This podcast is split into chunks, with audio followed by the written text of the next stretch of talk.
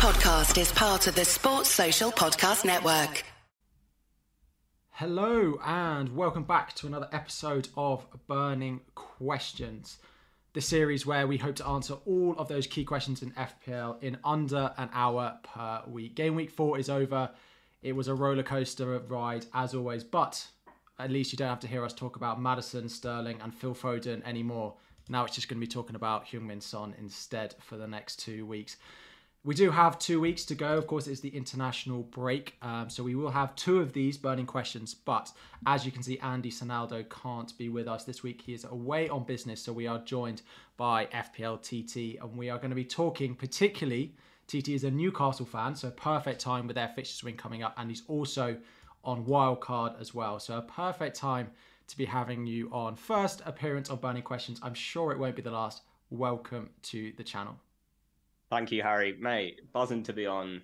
Um, big fan of the series ever since Scout started running it. So pleasure to be on, and we've been friends for a while now. So this is a really nice to kind of bring together our love for FPL. So yeah, really looking forward to it.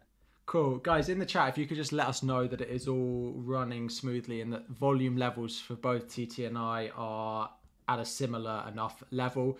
Today, just to let you know what we're going to cover, we're going to have a look at how I got on first in game week four. We'll have a look at the fixture ticker, as we always do. It's a nice way to set the scene.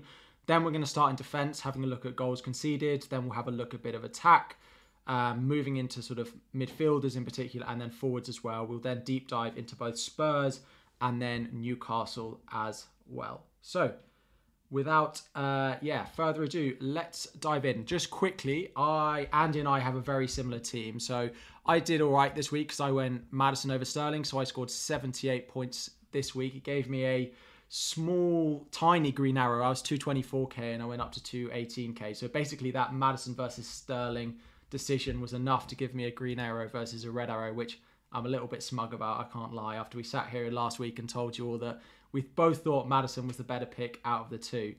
But enough of me talking about how my game week went. This is the fixture ticker up on screen for the next six game weeks. Um, we'll let you all have a look, sort of delve into the teams you want. For me, there are a couple of things that stand out. Newcastle, a team that we've sort of been eyeing up and avoiding early on, but wanting to get on at some point. Now at the top of the fixture ticker over the next six, and then Brighton, a team that we've actually been quite heavily invested in, particularly, well, some people more than others, but João Pedro, Mitoma, and Estupiñán now at rock bottom of the fixture ticker. Only sort of two favourable fixtures in their next six with Bournemouth at home and Fulham at home.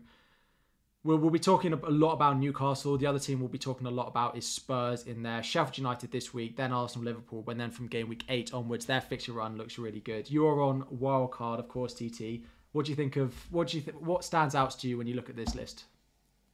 Yeah, to be honest, I actually don't think too much has changed. Like in terms of landscape, I think we're kind of at that point now where the Newcastle fixture swing is kind of coming to fruition. So we've obviously got this Brentford at home game, which is a trickier game, but then you know this is a really nice run with Sheffield United, Burnley at home, West Ham, Palace, Wolves. So it's a great run of fixtures.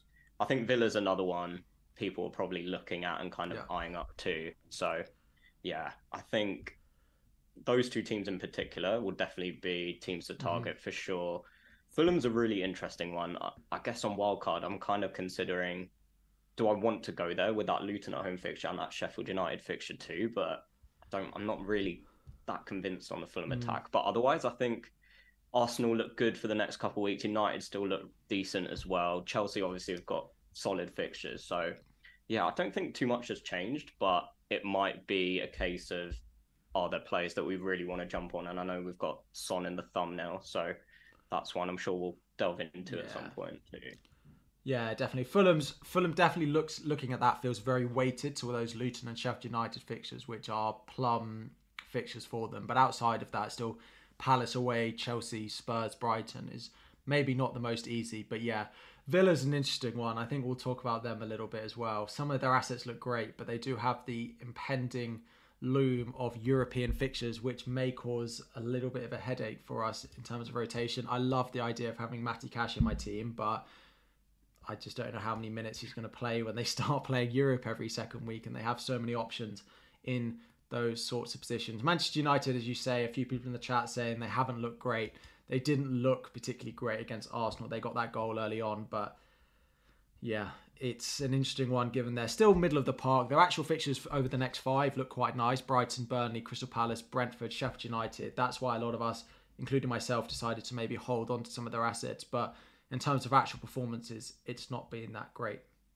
Have you, yep. Uh, we won't spoil your wild card, but how do you feel like generally on United? Because people are still pretty happy with Bruno. Rashford, people seem less happy with, but he's the one who's actually had more returns recently. Yeah, I think United's a really interesting one. Now Højlund's kind of got some minutes like under his belt. I think that could really change potentially like the outlook of the Man United attack. Yeah. And the players that we're currently on, a lot of us started with Bruno and Rashford and potentially debating coming off one or either both. So with these fixtures coming up, Brighton at home, not an easy game. Burnley fixture, I think people really like and would want to keep an asset for. But then Palace, Brentford as well. You know, these aren't teams that get rolled over. So, mm. given they're not the most potent attack, I wouldn't say I'm super bullish on them. But I think I'd like to keep one in my team because I want to see kind of how Højlund integrates. Yeah. With that front three, Rashford's now playing his more favoured position too. Bruno should play a little bit more further forward. I think that Arsenal game was like the worst fixture for him just because Arsenal was so dominant on the ball. He was he was playing so deep. So I'm not actually too worried about Bruno. Um, but it's I think there's a lot of decisions to make about which one we want to keep going forward. Yeah. Um, and again, Højlund could be a thing. So those of us who are on Jackson or Alvarez, you know, that could be a really nice switch. I yeah. think at some point. Yeah, I was impressed with him actually for the little bit of time that he came on. Definitely thought he looked better than Martial had and was yeah, I think there's going to be good things to come for him. I agree on Bruno. I don't think a, a game against a top six side is actually going to be the best opportunity for him. There are jokes about him in, in big games, but it does mean he often plays a little bit deeper to try and help the midfielders behind him, um, to help Eriksen and Casemiro in this in this one. And when they've got a midfield that includes Declan Rice and Martin Odegaard, you know they're going to be strong in midfield. So I did feel like Bruno did that a little bit and maybe against Brighton, there's going to be a little bit more room for him to go forward. And they have been conceding quite a few chances. So a nice little segue. We're going to have a look first of all at our expected goals conceded so far this season. Um, so this is ranked by the column on the far right um, from worst defence effectively at the top to best defence effectively at the bottom. Fulham out in front.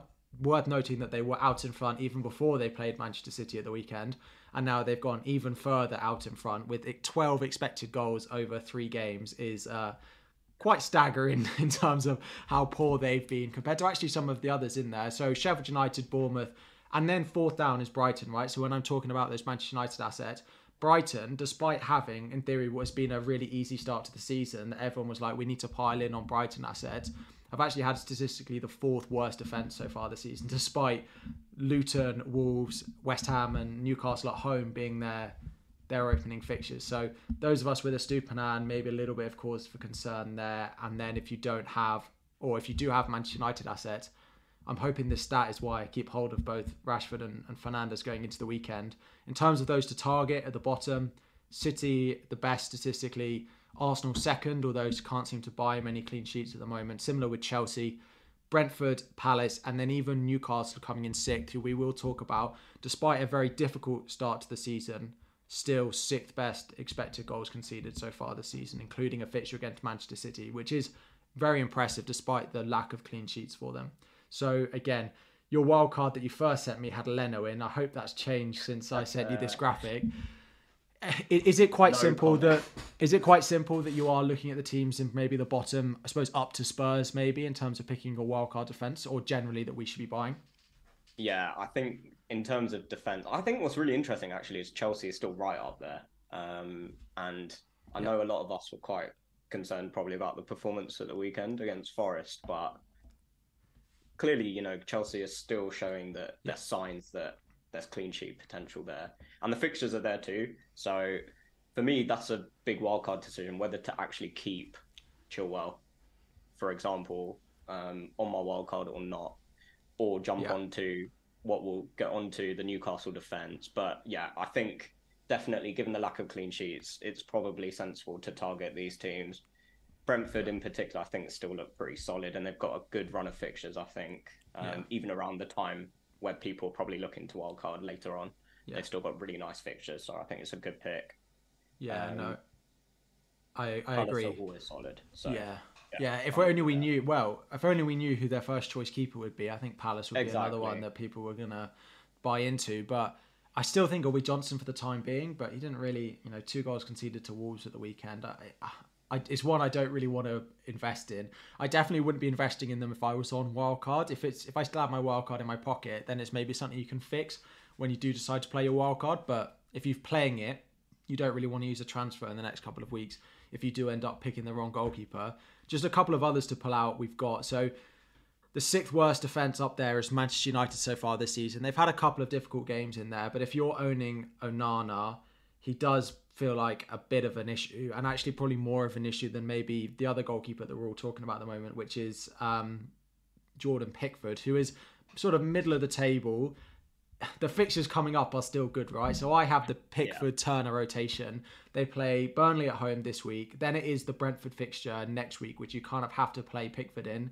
Then it's Luton at home. Then it's Bournemouth at home. It is still a decent run of fixtures. Do I think moving off him is going to get me more returns? I mean, I'm not being pressed by Everton defensively. I suppose one of the big things a lot of us have maybe additional transfers at the moment. Like I have two transfers that I don't. If I had no transfers this week, I'd also be fine with my team. So if you had Onana versus if you had Pickford, how would you be feeling with them? I feel like Onana is a sell. Pickford, you can maybe get away with holding. I think the important thing, maybe just to take a step back, is what period are you looking to wildcard in? Because if you're looking to wildcard in the next three or four game weeks, it probably doesn't make sense to make a goalkeeper goalkeeper transfer now, considering yeah. you're probably going to shuffle that around in a few weeks anyway. Um, I just don't think there's enough upside there. But if you're looking potentially past game week 10, then yeah, then maybe there's potential to make a move there. But I think all the goals that Pickford's conceded for the most part, he's just been really unlucky and they've just been good goals or just bad defending. And I don't think it's something I'm trying to stay positive on this one. Um, but I actually don't think it's down to him as such. Whereas I feel like other keepers, there's it's mm. been more individual errors. So I think stay firm if you've got Pickford. The, the fixture's still there. This the reason why we picked Pickford to start with was this run of fixtures for the first eight game weeks. So I think yeah. I'll fire on that one to be honest. Yeah, it's also worth noting that one of the goalkeepers that I'm particularly looking at is Emi Martinez of Aston Villa, and their mm. real nice defensive run of fixtures actually starts in game week eight, game week nine. So I might end up just holding Jordan Pickford and then making the switch sideways there, or it might end up being being Nick Pope. But yeah, it's a uh, it's been a painful start to the season for sure for him. Um, Do you think the um? Sorry, Harry. No, go for it. One. Do you think the lack of clean sheets kind of will impact your decision making about how much you actually want to invest in the defense? Because maybe spending five million on a keeper might feel like too much. Just yeah, well. On that. The, the, there are only two clean sheets this weekend. One for Liverpool, yeah. one for Nottingham Forest. Two probable clean sheets that none of us would have predicted going into this weekend based on the form that Chelsea exactly. and Aston Villa were in and actually the form that Nottingham Forest well Nottingham Forest have actually been pretty good so far this season. So I think it might but it may it may make me actually want to go you know what I need to actually spend the money on getting an option that I actually trust in my team going forward and I do think Aston Villa are a pretty good side so we'll see. Nick Pope's the other one but he's 5.5 million. We'll talk about him in a little bit more detail. So before again we go into the net into the sort of deep dives, the next thing we want to we always want to have a sort of overview of how things are looking in the landscape before we dive into some of these teams. So this is next up is actually the attack. So the expected goals scored or the XG of all the teams that we have so far this season. Interesting at the top, actually top is Brentford, second is Brighton, and third is Manchester City. Brentford, Bryan Mbeumo, when we look at the next chart, it only does good things for Bryan Mbeumo as well. They sit top of the chart, one XG above Brighton, who fit in second. Brighton feel like they're all guns blazing at the moment, but it feels like Bryan Mbeumo and that Brentford attack are an easy one to have at the moment. Yeah, completely agree. I mean, I heard on the wire late riser mentions a bit of a fish and chips pick, but it's you know he's he's done really well this season. I think he's really stepped up. Um, so playing as the as kind of the main man in that team with Tony out at his price. I think he's probably been the best pickup this mm-hmm. season, to be honest. Um, yeah. And I, I can't see that stopping with the penalties, with the set pieces. I think he's a brilliant pick, and Brentford look like they they've really come together. Yeah, interesting though. If you look at the third column, XG from open play, they don't actually stand out quite as much as some of those other teams. They do a lot of good chances from set plays, of which Mbeumo does end up taking some of them. So still becomes, yeah, a pretty good asset. Further down, there are a few others that maybe we want to call out. Spurs are actually not as high up this list as I thought they would be.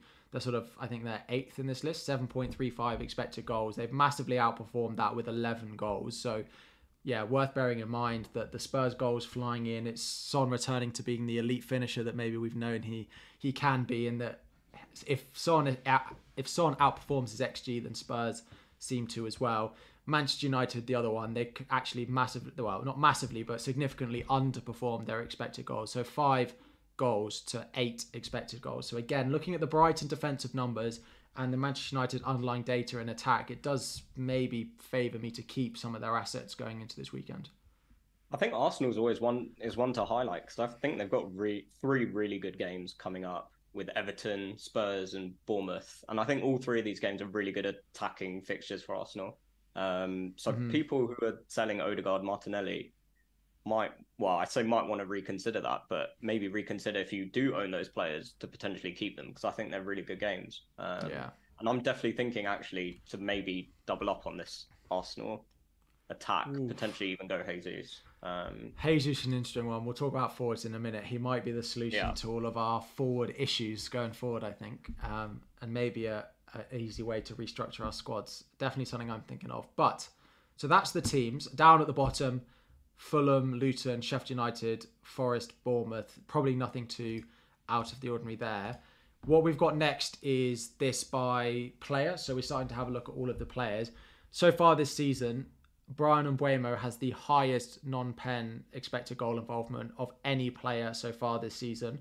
Very closely followed by James Maddison, Very closely followed by Nicolas Jackson in third, which we can all hold our hands, our head in our hands, and think about how Jackson has one goal despite 3.3 expected goal invo- 3.3 yeah expected goal involvements this season. All three of those are actually above Haaland so far this season. Now Haaland mm. has had two penalties, so it will boost his numbers there, and you do own people for their um, goal for their penalty taking.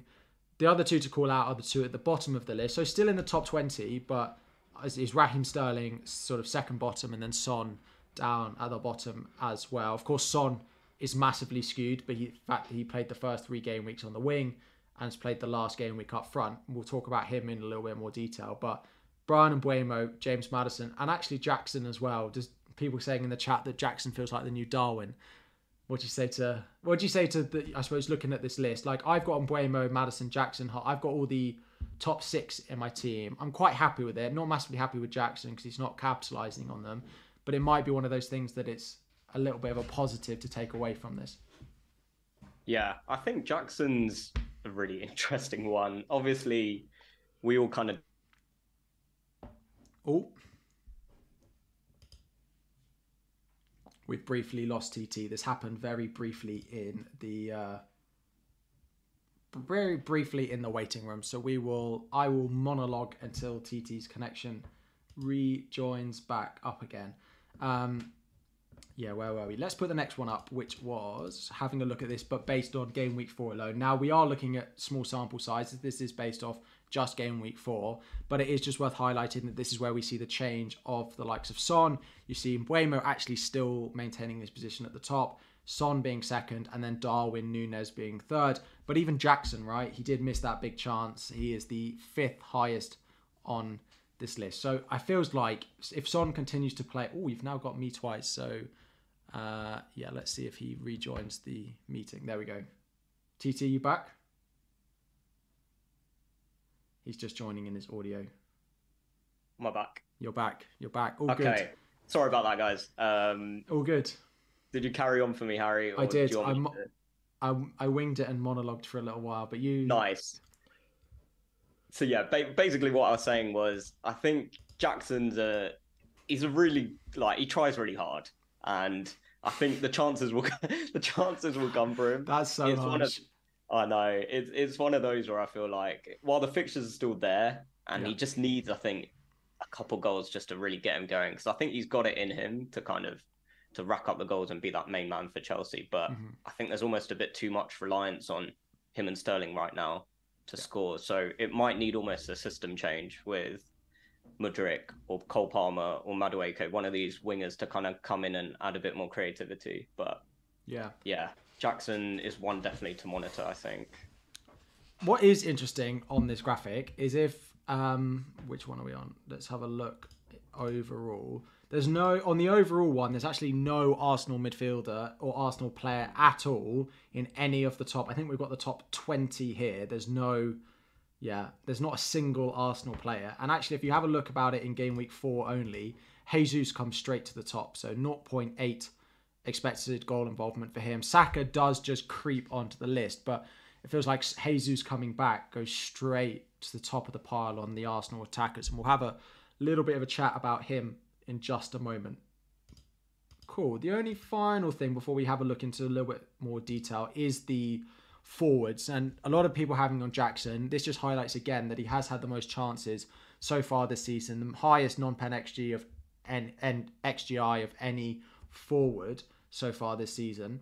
Haaland second, but it is it feels like slim pickings in that position once again. If you trust Alvarez's minutes, it feels like Alvarez is a great pick if we trust his minutes. If not, Jackson for the fixtures. If not, then maybe we start looking at Gabriel Jesus. But we know that after game week five, they play in the Champions League, right? So is that going to become an issue for Arsenal going forward as well? So there are a lot of things going on here. If if someone offered me six midfielders and one forward, I would happily take it. I think Haaland's the only one I look at this that I really want to own. Again, we'll talk about your forwards in a bit more detail, but how are you feeling? Awoniyi is the one in the chat that people will talk about. He continues to tick along. He's actually yet to blank this season after four weeks. Their fixtures start to look a little bit better as well. I just I just don't see the explosive p- potential from him, which does put me off a little bit. Yeah, the forwards are really interesting because obviously now we've got Cameron Archer, who's like looks like an established starter. So for most of us, eventually, if you haven't got him, he'll probably be your third striker quite comfortably, and you can probably Yeah. rely on him to play games if you need to. Um, so there is an argument maybe to go for a four-five-one, or if you're not comfortable with the striker that you have. But I do think there's quite decent, cheaper options now, like Solanke. If Bournemouth's fixtures pick up a little bit, could be an option you go to as well. Awoniyi, I like. I think he's he's very much a goal scorer. He looks like the main man in that team. It's just kind of whether you trust Forest as an attack Yeah. to kind of go there. Um, Ferguson's really interesting. It's the fixtures are there for Brighton, but obviously, as you alluded to, we're coming to a period where these teams are now playing with European football, and I think from Brighton's perspective, they're going to have a real go at Europa League this season. So, can you trust that Ferguson's going to play all the time? I'm not really sure, um, but he could be someone that you could have as an eighth attacker, which could be really nice. Um, so the one I'm really waiting on is Højlund. I think at his price, he could be the one that we could all go to with the Mm. fixtures too. It's, he's at seven mil, right? So Yeah. it's a nice switch across from Jackson. I think there's options there. Yeah. Um, but I actually think Alvarez is the one for the next couple weeks. Interesting. Ferguson's fourth, despite only having started twice, which is pretty impressive. Um, yeah, return for him. Yeah, Awoniyi feels like he is going to tick along. It's like he's his expected goals is not bad, but if you actually compare his data to the whole of Forest, there's not so much of what Forest do goes through him. So you would expect, if, even if they score once, maybe twice, that they would, yeah, probably he'd probably get some involvement. He'd probably get some involvement. Nice to see Sonaldo in the chat. A little bit of a plug. There are 400 of you watching. Thank you for spending your Monday of international break with us, but only 47 of you have liked the stream. So please do like um, the stream. It helps it get it get it shared out and subscribe as well if you are new to the channel and you are the first time watching the Burning Questions stream. We are back every single Monday to have a review of the game week, talk about the game week coming up. So, we've had a look at the fixtures, we've had a look at the defenses we don't really want, we've had a look at the attacks that we do want and those that we don't want. The first place that we're going to start now is talking about Tottenham Hotspur and their performance at the weekend. So, of course, they won 5 2 at the weekend. It was the Son Heung-min show. He, of course, played up front. Richarlison had a little bit of a knock from the cup, but also hasn't been performing very well so far this season. He, he, Son has taken his place. There was thought that this could happen. Solomon came on the left wing, and they looked very, very good. How did you? What are your thoughts on on Son? I suppose the big question is: Is he going to stay there? Is he going to stay there going forward? Is Solomon good enough on the left hand side to do it? And what does this mean for Maddison going forward as well? I mean, first, it feels weird that Andy's not hit it to like big up Son. He'll do it next week. He'll do it next week, I'm sure. Um, but I feel like this change has been coming with Richarlison. I think he just didn't really offer much in that attack, and that switch felt kind of inevitable. So those who jumped on Son, like, absolutely smashed it. I think they've done really well to anticipate that. And kind of the thoughts that we've got from Ange too sounds like he'll probably get penalties, which yeah, with that combination sounds almost like a play that you have to have in your team. Mm. Um, I will definitely be having Son and wildcard. I think this Sheffield United fixture coming up looks prime for Spurs. So yeah. I think historically Son hasn't actually done that great through the middle. I think it's worked better with Kane when Kane was there because he'd kind of drop deep and kind of feed balls through. But with Maddison in that team, I think that it's really changed the kind of dynamic of that attack. Yeah. It feels a lot more fluid. Um, everything goes through Maddison, and ultimately, Son is such an elite finisher. He always outperforms his statistics. So Son is kind of one of those players where once he gets on kind of a run, that's when you want him, and he'll just keep going and going. So yeah. I'm really bullish on Son. I think now is the time um, to get him with these fixtures too. And I know they've got two trickier games in between with the United and the the Arsenal game, but I still think they're really good attacking fixtures for Spurs too. So yeah, yeah. I think Spurs look good. Looking at the fixtures, play on the wings though. Yeah, I think Kulusevski will keep his place. I'd be really surprised if he loses out. He's been pretty good so far this season. He's played there for a while now. I'd be really surprised if he loses out. Brennan Johnson coming in, I think he could go on the left. Um, I don't think he's been brought in to play out front. I'd be very, mm, very surprised.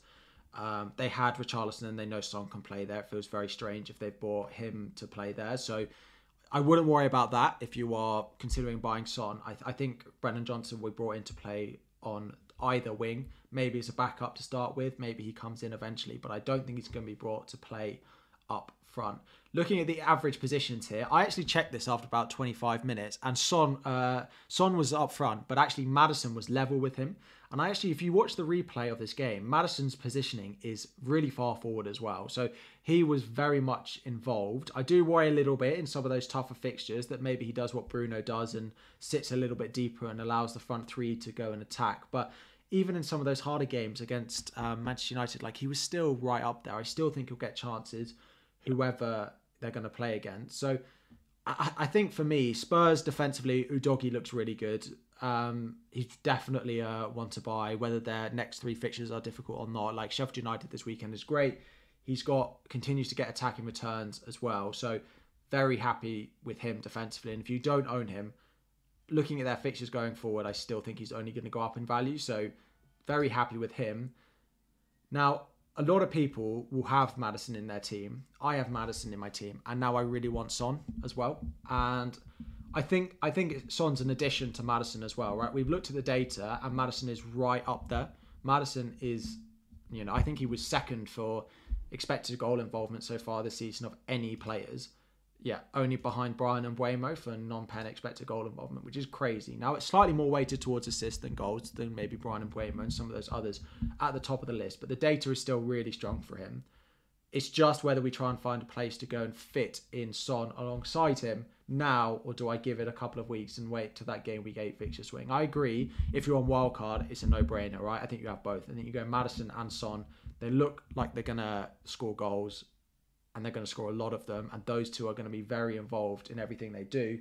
But I'm just struggling to find a way with my midfielders to know who I'm going to sell because we spoke about the Manchester United fixture this weekend against Brighton. The next few looking pretty okay for them. I don't really want to sell Saka because if I sell Saka, I have no Arsenal attack, which with their next three feels like a little bit too much. Then it leaves Bruno and Rashford, which again I'm I'm not massively fond of selling either. So do I, you know, not go with Son until game week eight when maybe the fixtures swing there, or do we use one of these forwards that we're going to talk about to continue to cover it, right? Because I could go Jackson to Jesus, Saka to Son, and then I still have that Arsenal attacker. I then have double of Spurs as well. Life's easy for you if you're on your wild card, but how do you feel with those who don't have Son and they're looking at a midfield stacked with Manchester United and Arsenal at the moment? Yeah, it seems like a pretty common theme in the landscape of the game right now where to jump on these elite players, you've got to sell an elite player. And whether that's a Rashford, a Bruno, or a Saka, it doesn't sit right. But I think that's going to be kind of a bit more of the game style that we need this season. And, you know, for this game against Sheffield United, it feels like very hard to not go with Son, I think, in this game. Um, it's yeah, it's a tricky one. I think I'm right there with you with Saka. I think for those three fixtures, for sure, I wouldn't want to sell Saka. The Man United is more interesting. I think there is scope there, um, just because, like we alluded to, the teams they're playing are pretty good defensively, like Palace, Brentford. The Burnley fixture is very good, um, but you know, there's an opportunity to to really attack this run for Spurs, especially with this Luton game as well, coming in game week eight. So. Yeah I think they are sellable, to be honest with you. Uh, if I did do one, um, but I wouldn't sell the Arsenal. I think. Yeah, it's interesting because I, I agree. From game week eight when they play Luton, like I will definitely want Son and Maddison.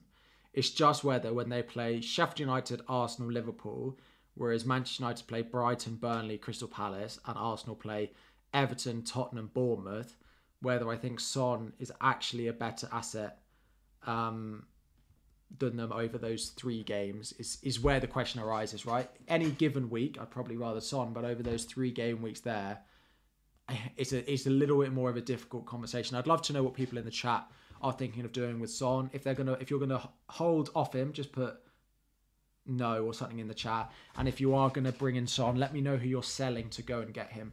Those of you with Phil Foden in your team, I think Phil Foden to Heung-min Son is going to be one of the most popular transfers in the game this week, just because of the upcoming Champions League. Foden, of course, going away with England as well. West Ham away in game week five versus um, Sheffield United at home for Son. He's not actually been returning that well, and the fixtures do start to get a little bit harder after game week five and six when the Champions League does start. I think Foden to Son works if you have him, but those people with without a, a, easy route to get him, it does become a little bit harder. So in the chat, animations is saying no. Bowen to Son, yeah, I don't mind that. Um, I don't mind that at all. Foden to Son, again, we just mentioned that. No, a few people saying that it's too soon. But yeah, if you have the likes of Bowen, you have the likes of Foden, I think it's worth it. It becomes easier if you have those. But if you have the others, it becomes a little bit more difficult, I think, over the next three. I might try What would you get... do with um, Sterling? Oh, that's a tough one. If I could do Sterling to Son, would you do that move if you had the money? I think I would. I think I, I think I probably would. But you could wait, right? Look at the Chelsea fixtures: mm. Bournemouth, Fulham, Burnley. But the Burnley fixture doesn't count, right? Because you're not gonna you're not gonna keep Sterling for Burnley when you could buy Son for Luton. So exactly, it's yeah. Bournemouth, Villa, Fulham versus Sheffield United, Arsenal, Liverpool. I, the thing is, if I've just bought Sterling, and realistically, the mentality is if I've just bought Sterling, I probably keep him. I probably wouldn't want to sell him after one week in my team. Now, whether that's mm. actually the right decision, and if I'd owned Sterling since game week one, made the right, whether I'd have a different opinion because he's been in my while a little bit longer, in my team a little bit longer, I still, I'm not sure I'd do it if I brought him in last week. There's also the case that they have nothing else, right? Spurs and Son have no Europe they're out right, of the yeah. League Cup as well, so there's no midweek in like game week seven. I think it is when there's the League Cup midweeks. I just think, yeah, Son is Son is a great pick, and that's why I like the Son Maddison double up is because of the lack of European commitments for them as well. So, big fan of Son. It's just trying to find a way to get them in. Salah to Son, that's an interesting one. If you had Salah, would you be selling him yet? You do Salah to Son, free up some money. I don't think I could do that move. That Wolves fixture this week is too good. I don't yeah. think I could do that move this week that one I'd wait. The chat is chat is very split Yeah, chat is very split. I think Knee what, jerk- I think the main jerk. point we're getting at here is players like Son, players like Maddison, like these are very much long term holds. So if you're getting in this, if you're getting in a player like Son or Maddison, um, you're not really going to be selling them anytime soon, I think, and you can't really go wrong. Like we said, one game a week, the attack really looks like it's coming together. It's yeah, for me, it's a little bit of a no brainer, but there's definitely some Yeah. difficult decisions with the players that you're selling. Yeah, it's interesting. Uh, people are saying it's like Sterling. It's like Sterling. It's the same knee jerk reaction. I would I would argue it's not because Sterling did it against Luton, right? And he's done it in one game against Luton, and then after that, Chelsea as a team have not performed well. Spurs the whole season have been looking good and scoring goals. And now he's at the forefront of it. If Son goes back to left wing, there's not one person in the chat who's going to sit here and say that Son's a good option playing on the left wing. He wasn't a good option for the first three, but you have to kind of disregard those first three fixtures if he's now going to be playing as their striker. If he's a midfielder playing at striker on penalties with no Europe, with their fixture run coming from game week eight, I might it might be reactionary. I might eat my words here, but I think they're still going to score goals in this run. And if he's going to kill, if he's going to keep playing there, I, I really really like him. So I don't think it's quite the same same as Sterling, who has only returned against Luton so far this season. Mm. So a little bit on Spurs. It does feel like Son is a great option. If you can't get to Son as well, I'd still buy Maddison. Maddison looks great. I would. I do think if if it takes a minus four to get Son, I would do that over buying Maddison. If you know if, you have got a second transfer that you're like, oh, I could easily do that, and just buy Matt and just buy Son over Maddison, I would probably do that because I would say over the next five weeks, Son probably outscores Maddison by a minimum of four. I'd probably say it's ten points or so that he could probably outscore him. So I would probably do a minus four to get Son if you don't have Maddison already. Part of me is considering Maddison to Son, but I realise I want to keep Maddison long term, so I probably won't end up doing that. But Maddison is still a great option. It just feels like there's an opportunity to own both of them going forward. Yep, right there with you. Cool. So now to the important one. We're going to talk a little bit about Newcastle. So if I just quickly put up the fixture ticker, just to go back to what we spoke about at the beginning. Newcastle have the best run of fixtures over the next six, and it continues basically up until game week 18, 19 or so. The fixture swing is great. If you are wildcarding this week, at least double Newcastle feels like a good option. However, they have just been dealt probably what is the hardest Champions League group I have ever seen. So it's great for fans, nice away trips and nice home big matches, but don't it'll be interesting to see where you come on that and it might spell a little bit of rotation. So what we've done to start with, I will let TT talk a lot about Newcastle in a moment, but what we've done here is we basically put their first and second choice team on a little bit of a graphic just to highlight how good their squad depth is, right? And when we say that there's rotation in around the Champions League, there is Champions League every second week, right? So game week five, game week seven, after these fixtures in game week five, seven, nine, uh, 11, 13, and then it's game week 16. There is a Champions League game after them, and they have PSG, Dortmund, and AC Milan in their group because, of course, Newcastle were in pot four. If you look at their team, practically in every position, apart from sort of left centre back, where they'd have to play Burn at left centre back, who's currently the first choice left back, there is a very strong backup. And it's not like that they are causing rotation and they're bringing in a player that is much weaker, which would be a real rotation. It's probably rotation that if they did, you wouldn't really notice it on the squad in the team. If they start Wilson over Isak, you probably don't notice that as rotation. If they start Barnes over Gordon, Almiron over Murphy, for example, you probably don't actually notice it that much, which is why a lot of us are focused more on their defense than the attack because it feels like the attack is where there's going to be even more risk of rotation. But I've spoken enough about it. I'd love to hear your thoughts about investing in them, where to invest in. Is it defense? Is it attack? Am I being too worried about their attack, the attack going forward? Um, but because I just think there's going to be too much going on there to buy any of that front three. Yeah, so maybe why don't we start with kind of just a landscape view of the Champions League and kind of how I think that will tie in with the Premier League. This is the first time we're in the Champions League for 20 years, so I'm very confident that we'll play strong lineups. especially with the opposition. Like fans are expecting us to to have a go in those games. So if we don't play strong lineups in those in those matches, I'd be very surprised. And that I guess naturally would make you feel a little bit more worried about what team you'd put up in the league. Um, but at the same time, I think ultimately top four is still the main goal this season. So I'm still expecting strong teams in the Premier League, and I really hope that's the case. It's just whether Howe we'll manage the squad a bit more to do that, especially with some of these easier fixtures, I guess, coming in. And the one I'm looking at immediately is Sheffield United. Like that is a game potentially how could make wholesale changes in, um, where he feels like Yeah. we could probably get away with playing some of the kind of second team players in. Um, so it's a really tricky situation.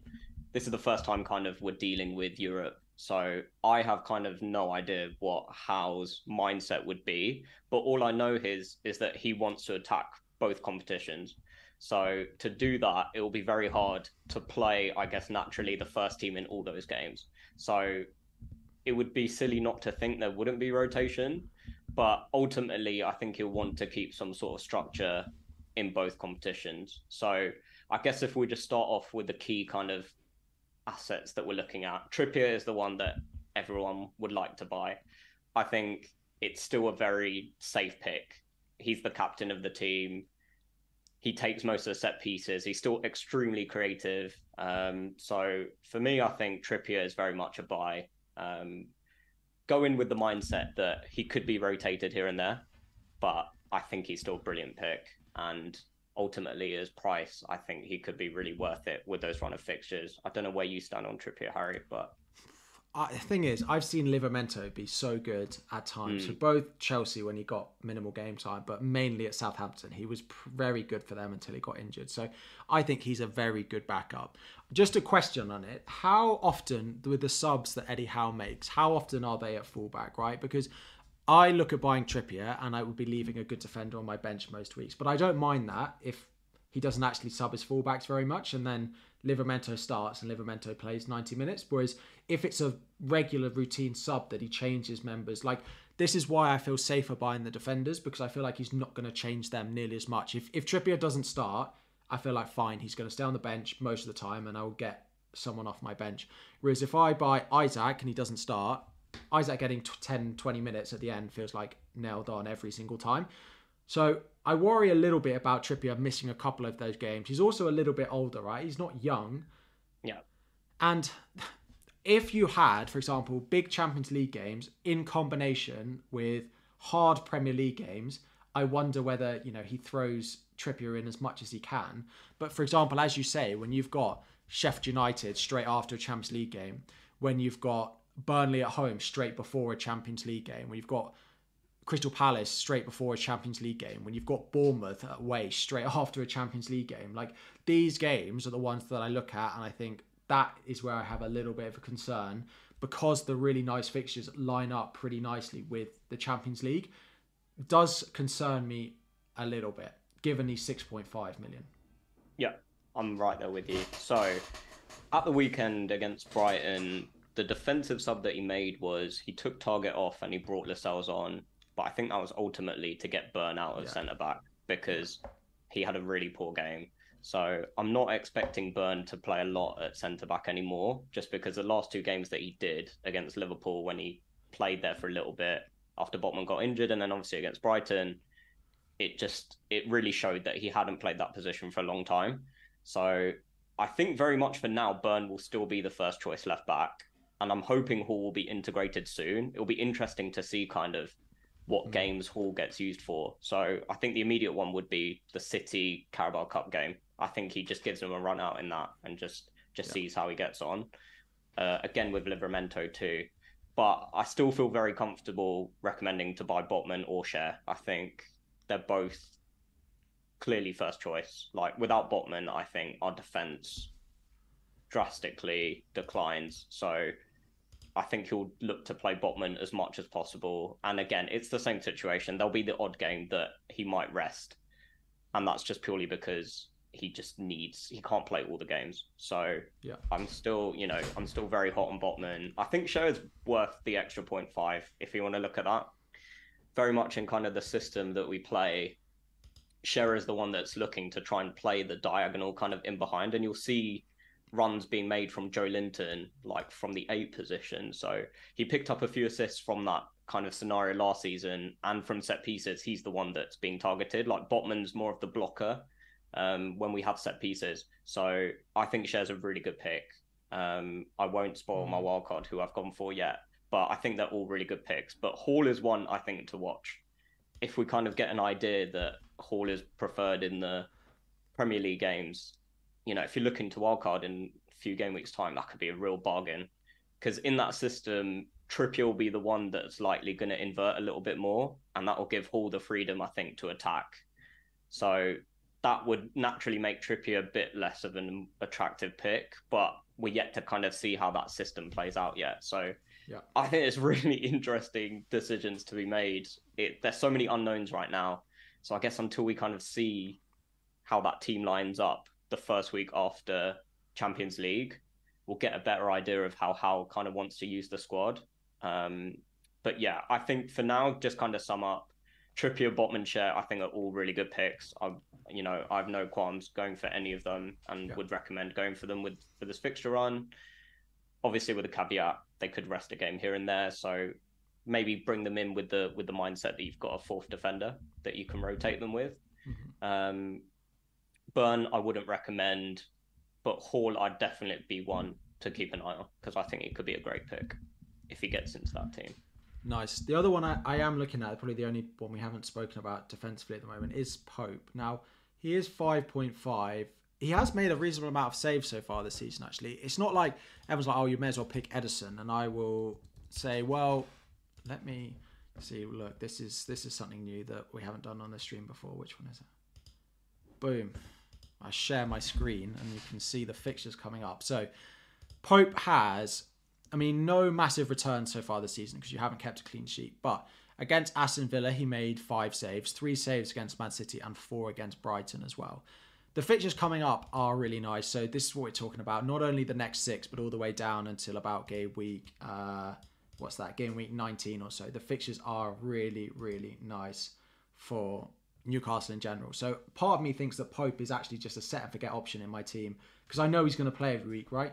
Pope's not going to come yeah. out when you have champion you don't when you have Champions League. So part of me is considering actually do I just go Pope and just leave him there until basically until Christmas and then I reconsider it. But I do quite like him. My worry is 5.5 keepers rarely have the potential to haul.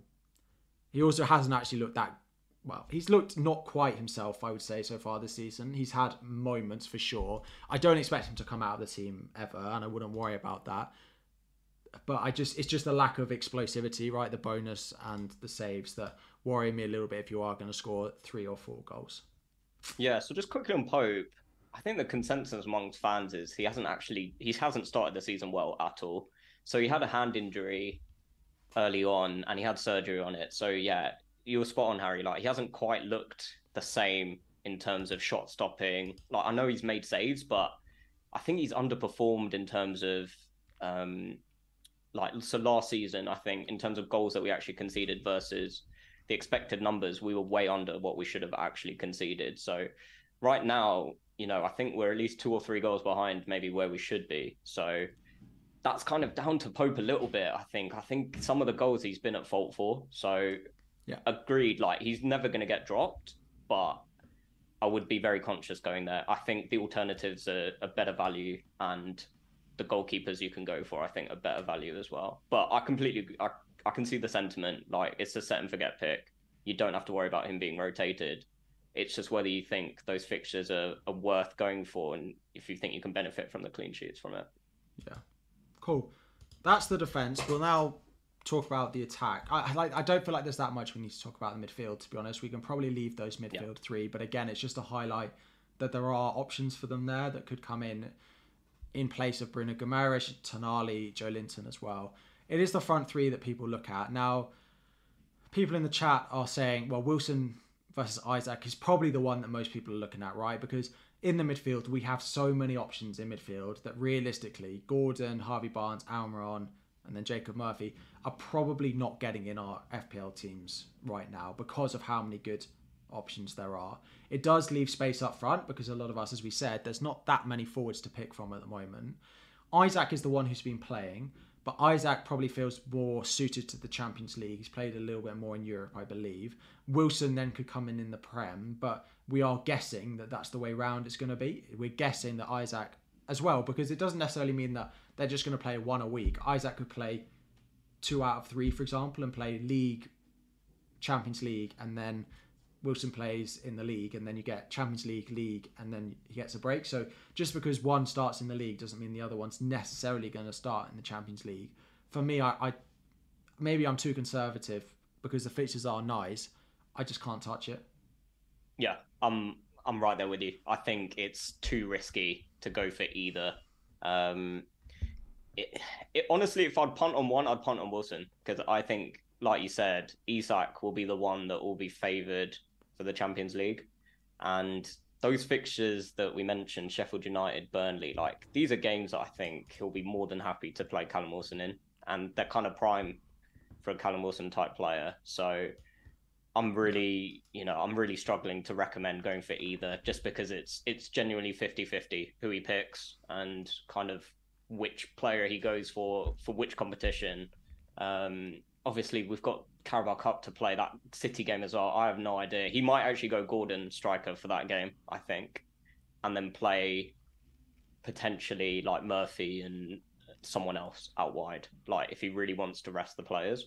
But maybe to dispel, I don't expect him to play both, like Isak and Wilson. Like that's not his favoured. Um, like he doesn't want to play both strikers if if he had the option. I think he'd always opt for the winger over playing yeah. Isak out wide. So yeah. even that, I couldn't I couldn't even say there's an option of doing that because he he wouldn't do it. So yeah, yeah. Personally, I wouldn't go there. I think it's too risky. But if I'd punt on one, I'd punt on Wilson. Cool.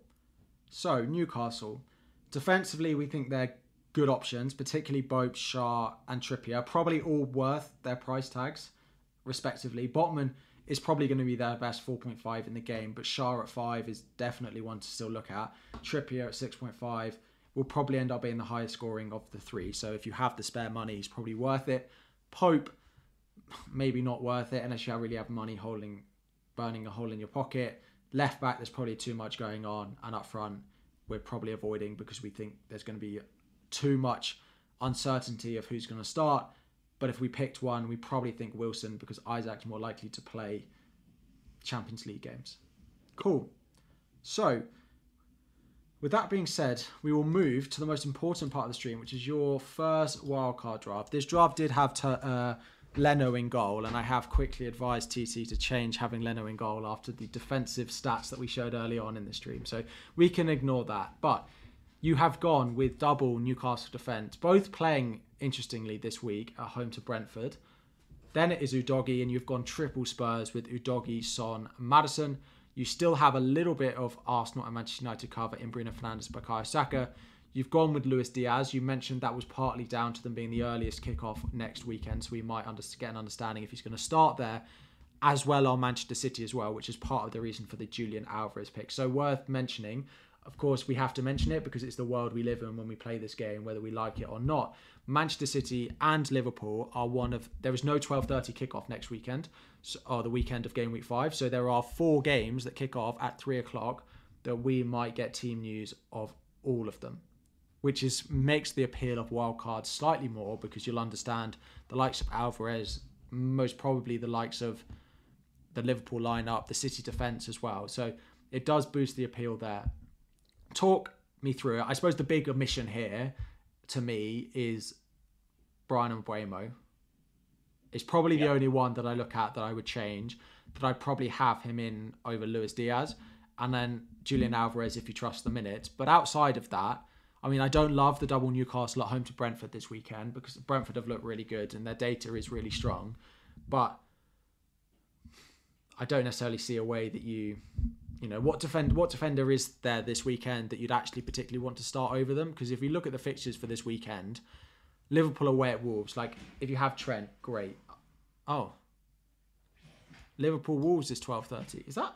Oh, it's the weekend after. Sorry, it's game week six that there's no three o'clock game. Yeah, Sorry. Liverpool's the early kickoff this week. Yeah. Yeah. So Luis Diaz helps there, and then in game week six as well, you'll know City in game week six. Sorry, got my game weeks mixed up. I knew there was one game week coming up, but it was a three o'clock, dead, two o'clock deadline. Um, so yeah, I suppose defensively this weekend, there's probably not loads of defenses like Chelsea away at Bournemouth, but the way Chelsea defending, um, it's, you don't necessarily need one. You could start with Gusto over Bayer and then start Gusto instead of one of your Newcastle ones. It's possible, but he's likely to lose his place soon with Reece James coming back. Like outside of that, I don't see massive defensive appeal this weekend. If I'm completely honest, there's a lot of the defenses either away from home or in a difficult matchup this weekend. Arsenal away at Everton, but they've not been defending that well so far this season. So I can't I can't put you off it. Like on paper, I don't love it, but I don't necessarily know what I'd start ahead of it. Yeah, exactly. So maybe just starting off with the keepers. The reason I picked Leno was looking at the rotation with Areola, it actually doesn't look too bad. Like Yeah. there's games I think that Fulham have got really good home fixtures. Obviously this week, the best fixture you could ask for, Luton at home. Right now I'm still kind of happy with Leno to be honest. Like I know we look through the data, but regardless of you know what what that you know what Fulham have done so far, you know, they've played City and they played Arsenal. So I'm kind of happy to take the punt on it, to be honest, just because of the fixtures. I'm kind of still debating it. I know there's an option to go for Areola and Turner, which worries me a little bit, just because potentially Fabianski could take his place from Areola. Nottingham Forest have signed Vlachodimos now as well, so who knows how long Turner will keep his place. So there is scope to go for two cheapies, but I think I'd feel more comfortable going with a four-five. I think the other one I'd definitely look at is Flekken. I think Brentford defense we talked about really solid. So as a long-term keeper, yeah, I think Flekken. So I'll probably either land either there. I think Flekken or Leno. And then obviously I've got the double Newcastle defense in there. It's very much a long-term mindset. Like I'm completely with you. The Brentford fixture this week isn't great, but the Yeah. fixtures after are so good. So it's very much with a long-term mindset that I want double Newcastle defense. I think Yeah.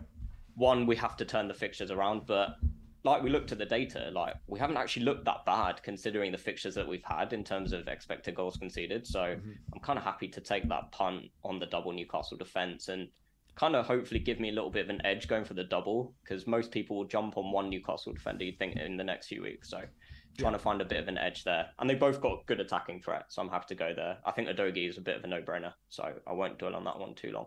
Yeah. Um, guess coming on to the midfield, Diaz is an interesting one. That's the kind of that fifth midfielder spot I'm going back and forth on. Those kind of couple fixtures coming up for Liverpool, especially with the ones kind of post game week nine and ten, where they've got like Everton, Forest, like they go on a really good run. I definitely want a Liverpool tacker in there. Um, and Wolves this week, we talked about it earlier. I think it's again a really nice fixture, and Diaz feels like one of those attackers that's more nailed in that in that team. Um, I know we talked about potentially early team news, so Darwin is another one I may go for if we get if we get the news that he is starting. I think I might make that move and go for Darwin and Diaz. I just really want to attack this this kind of short run of fixtures. Um, so I think there's scope there. The whether keeping the United is interesting. Um, I still like we talked about. that. I think the fixtures are still decent. Whether I keep Rashford or Bruno, I'm not sure yet. But I think Saka's going to be in there for sure because I think Arsenal attack looks really good. And I may actually go for Martinelli as well. I think that Everton game as well looks really good. And they've got Bournemouth, they've got Spurs in between. And that Spurs game is at home. Like we know how good Arsenal are at home. So I Yeah. actually really like the Arsenal attack. Yeah. Um, and then yeah, Alvarez. I think for now I've got him in just because I think those three fixtures are just the best three fixtures on paper, and then it will give me a bit of time to kind of assess which strikers will want to jump on for that kind of fixture swing around game week nine, whether that's Højlund, whether it's Watkins, Yeah. um, one of those. So. I think it's it's interesting. Uh, probably the one to talk about is I've got no Chelsea. I've completely come off the three Chelsea that I've had, and that may be a big mistake considering the fixtures. But I also think that's a potential benefit of this game week five wildcard is that it allows you to come off Chelsea a bit earlier than maybe people were planning to around game week eight and allow you to jump on the likes of Son, a Liverpool midfielder, um, switch your striker around. So that's an interesting one for sure. Um, I may still have Chilwell in there. I haven't quite figured that one out yet. But for the most part, I, I quite like the structure of this team and we'll kind of see how it plays out for the next few game weeks. But it's very much with a long term mindset. Out of interest, did you buy Son last night? I did. Okay, I was just going to say that otherwise you won't be able to afford this draft. Yeah, I didn't have him did in buy, there. And did you buy Alvarez? I saw, the, I saw the price, and I did buy Alvarez last night too. Ooh, so okay, I literally saw the price changes of like I, ha- I, have to make these moves in case I want them. So I'm glad I made those moves. I think Son um, will definitely be in there, but yeah, cool. Well, yes. I I like it. I think selling all of our Arsenal and all Manchester United feels like a little bit of over management. Like we still expect them to yeah. be top four attacks in the league this season, and I still expect them after four games to to get to that point. So I'm still pretty happy with both Bruno Fernandes, Saka, Rashford in there as well.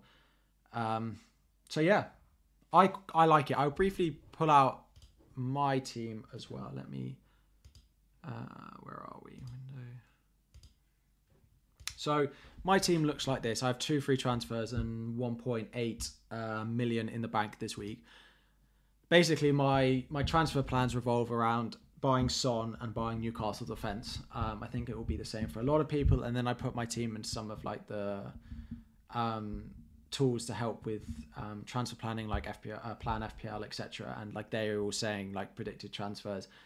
Newcastle defense, preferably Trippier if you can afford him, and then buy Maddison as well. But I've just got to find a place to buy Maddison in this midfield because right now I don't think I'm going to do it because I don't really have an option. But I'm going to end up doing a boring transfer again this week of like Kabore to Botman and benching him. Like this is the state of where I'm at with my team at the moment. So yeah, we will see where we get to. But I'm I'm, I'm eyeing up Son and I'm eyeing up the Newcastle defense at the moment.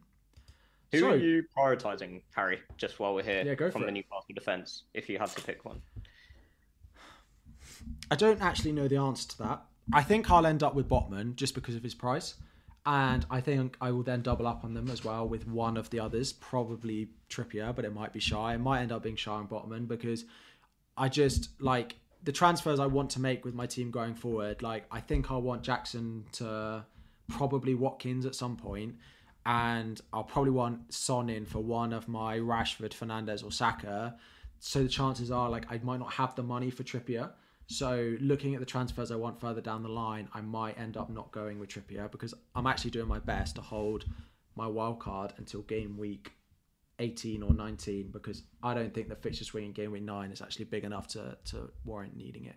Unless you want Salah. Salah is the only person that could persuade me to play a wild card in game week 9, I think. So Nice. But that is all we have time for. We will do a very quick round of questions. We've gone over very, very slightly, but the final, you know, I've, I'm all, you know, now that I have time to focus on these streams, I have one little extra thing. We can bring the chat up on screen and do some of your questions if this is going to work. Look at that. It's all nice and blurry as well. But anyway, we'll fix that for next time. Um, we'll just do a few of your questions in the chat. So do get them in um, now if you have anything more you want to answer. And as um, Andy in the chat is saying, if you haven't already, please make sure you've liked the stream as well. Um, so let's have a look. The first questions, if we've answered the questions going through the stream, we probably won't talk about them. A question's on Botman's injury. It sounds like he's going to be back at game week six at the latest, if not back after the international break. So you don't really need him against Brentford anyway this weekend. Sterling and Jackson is good for this game week after the massive flop. Would we still advise keeping your Chelsea asset? So looking at the data, I'd probably advise yes. I, I still think it's time to keep them, unless like if you have money for Sterling to Son, are we saying that we advise doing that? Yeah, I think it's Sterling to Son, I would do that move, but would the mindset be very different if Jackson scored the goal and Sterling got the assist? I think completely. I think people wouldn't be debating yeah. it as much. So I would hold fire. Um, if you have if you have Jackson, potentially I'll do the Sterling move. Cool. So where are we going? Uh, who to replace Richarlison with? Maddison or Son? If you have, the, is probably where I'd go straight to. I don't think there's like midfielders that I'd buy over them at the moment. Yeah, I think I'm with you there. Cool. Jackson to Alvarez. We're probably saying hold on Jackson for now. Yeah. But I'd probably buy Alvarez over Jackson if I was buying one now. Yeah, if you could buy one, I think I'd pick Alvarez over Jackson. I agree. Cool. Thoughts on Brighton assets? We spoke a little bit about them with their fixtures getting harder. Attacking wise, like to me, Mitoma, João Pedro, they're all a sell because I think they were better options. Defensively, Estupiñán you can probably hold. Like I'm benching him this week, but I do want to keep him long term, so I'm happy to keep him. But he's probably the only Brighton player that I would say is not a sell. Yeah, I think he's he feels a bit of a season keeper, doesn't he? Even though Brighton's defensively their numbers don't look great, just the attacking output is there. So where they've got good fixtures, I think if you can get him in a in a rotation with another defender, um, definitely I would keep hold and just playing for the good fixtures. Cool. If they were both going to start this weekend, would you buy Højlund or would you buy Gabriel Jesus? Oh, so Arsenal go away to Everton. Yeah. And Man United, who've Man United got? Sorry, Brighton at home. Brighton at home. I feel like Jesus is. I feel like I know what I'm going to get with him. Jesus is proven, more. right? Yeah. We know what we're getting from him. Yeah, proven to miss chances at times, but yeah, Arsenal the better attack. More Jesus the proven player. Yeah, I'd go Jesus. Yeah, I think I will. I will as well. He's definitely one of mine up because I could do Saka to Son and Jackson to Jesus, but is that a bit reactionary? Maybe, Yeah. maybe, maybe. Um, Bowen or Mbeumo. To be honest, Bowen's fixtures look pretty rough going forward, so I'd probably favour Mbeumo still. I think his value. I think he's still like he's going up in price, and like there's eventually going to get a point where he's competing with like what's he up to now? Six eight. He's going up quick. So, but yeah, still a buy. I think for me. Agreed. Cool. What? Uh, two final questions. So first, we said Salah to Son. You said you wouldn't. I said I, I wouldn't would. do it this week. Yeah. Cool. I said I probably would do that. And the final one is if who is Haaland an automatic captain this weekend if you have Son in your team? Or if there's anyone that you'd consider captaining over Haaland If there was week. anyone I'd consider captaining outside of Haaland, it would 100% be Son. I still think I wouldn't go against Haaland. yeah. He's just that good. Yeah. I agree. I think I'll still be on Haaland this week, even if Son. Because actually, if Son comes in, right, I have triple Spurs and I'll only have Haaland from City. So there's part of me that thinks triple Spurs plus captaining against Haaland, with Haaland Yeah. being my only City player, feels like too much of a risk to, to be taking. So I, still think think, even- Haaland. Yeah, even owning Son will be a different, a, a differential enough as it is. So Cool. Thank you, Dimitri, for the super chat as well during that stream um, for that final question. Let us know, just yes or no, are you planning on buying Son in the chat ahead of game week five or unsure at the moment? I'm unsure. Um, but if I had to say whether I'm going to do it, I'd probably favour on the side of no. But you are luckily on a wild card. But we have been live for just over an hour. Of course, these streams try to stay under an hour, but they never do. We do our best. But so much to talk about, particularly at the early point of the season. At the end of the season, it's just who has a double game week. Uh, we'll buy them then. It'll be as simple as that. Whereas early on in the season, there's a lot, you know, every team only plays once. So it's a lot more difficult to decide who to buy. So that is it. We're going to wrap up. We will be back. Well, I will be back next week with Andy Sonaldo to do a bit more of a deeper dive into some of the things we're talking about as the international break progresses. I'm sure he will want to have half the pod to talk about Heung-Min Son, who, if not already, is very, very close to coming into his team. If not, it might already have happened. I don't know. No spoilers. I wouldn't be surprised. No Yeah. spoilers here, but I'm sure he won't he won't hesitate to have him in his team. So thank you all for watching. Please sure you have liked the stream if you haven't already. And TT, thank you very much for joining me, and I'm sure you'll be back on again. Mate, absolute pleasure. Thanks for having me on. Um, always good to chat things FPL, and you caught me on a good week on a wild card. So Yeah, always perfect. good fun to talk about that too. So yeah, cheers, Harry. And Time thanks everyone to- for, for watching and tuning in. Exactly. Time to target Newcastle, and you're on a wild card. Almost like it was it was fate that you were going to come on. Perfect. Thanks, everyone. Uh, yeah, and we'll see you all next week. Bye.